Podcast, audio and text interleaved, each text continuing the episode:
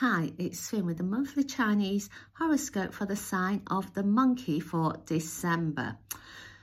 Sometimes things can be a bit chaotic, especially when you are surrounded by what seems to be like chaotic people. This is such a hectic month. It's time for you to make sure you have a relaxed approach to whatever's going on.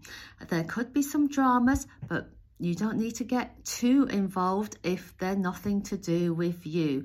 So uh, stay in your um, stay in your own bubble of calm and uh, prepare to have a great month ahead.